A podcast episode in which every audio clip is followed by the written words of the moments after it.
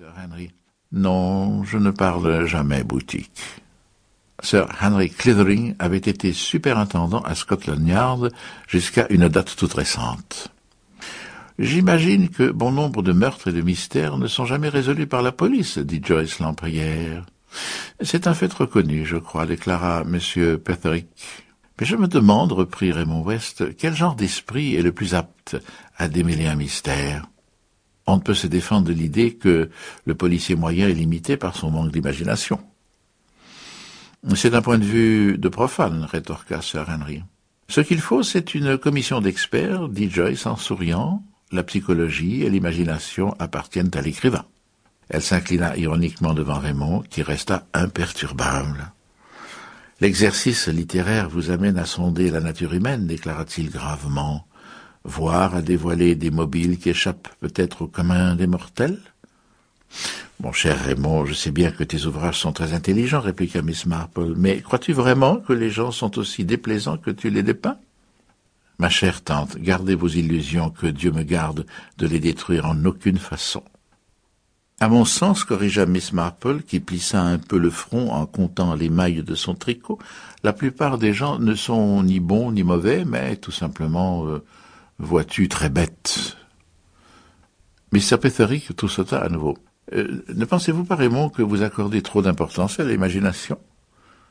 Comme tout homme de loi ne le sait que trop, l'imagination est une chose très dangereuse.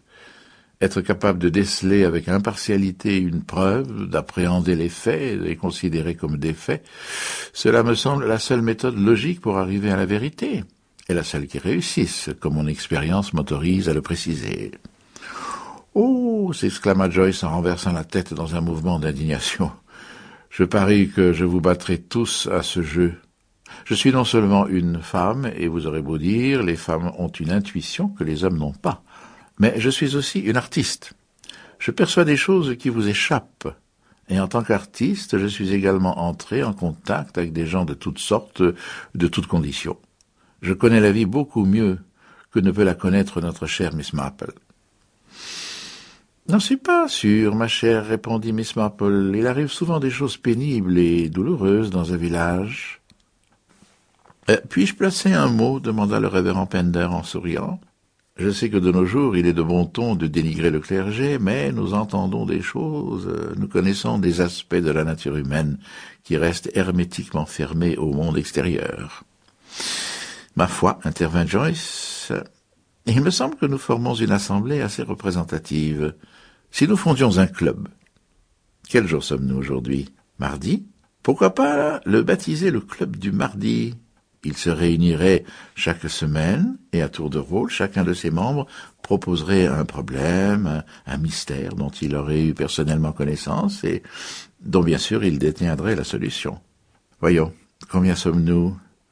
Un, deux, trois, quatre... Vous m'oubliez, ma chère, déclara Miss Marple avec un grand sourire. Joyce fut légèrement déconcertée, mais elle réagit rapidement. « Oh, ce serait merveilleux, Miss Marple. Je ne pensais pas que vous auriez eu envie de jouer. »« Je crois au contraire que cela peut être très intéressant, surtout avec tant d'hommes aussi intelligents, » répliqua Miss Marple.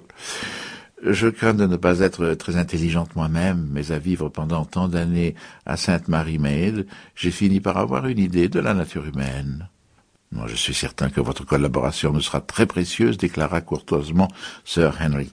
« Alors, qui commence ?» demanda Joyce. « Je pense que cela ne fait pas de doute, » répliqua le révérend Pender, « puisque nous avons la très grande chance de compter parmi nous un homme aussi éminent que Sir Henry. » Il ne termina pas sa phrase et adressa à Sir Henry un salut courtois. Celui-ci resta silencieux quelques instants, puis il poussa un soupir, croisa les jambes et finit par dire... Il est difficile de trouver exactement le genre d'histoire que vous désirez, mais je crois qu'il me revient un cas qui remplit assez bien ces conditions. Vous en avez peut-être eu connaissance par les journaux, il y a environ un an. Cette affaire avait été classée parmi les mystères non éclaircis, mais il se trouve que depuis quelques jours, j'en tiens la solution. Les faits sont très simples. Trois personnes partagent un repas comprenant, entre autres, du homard en conserve. Dans le courant de la soirée, toutes les trois sont prises de malaise et font venir un médecin à la hâte.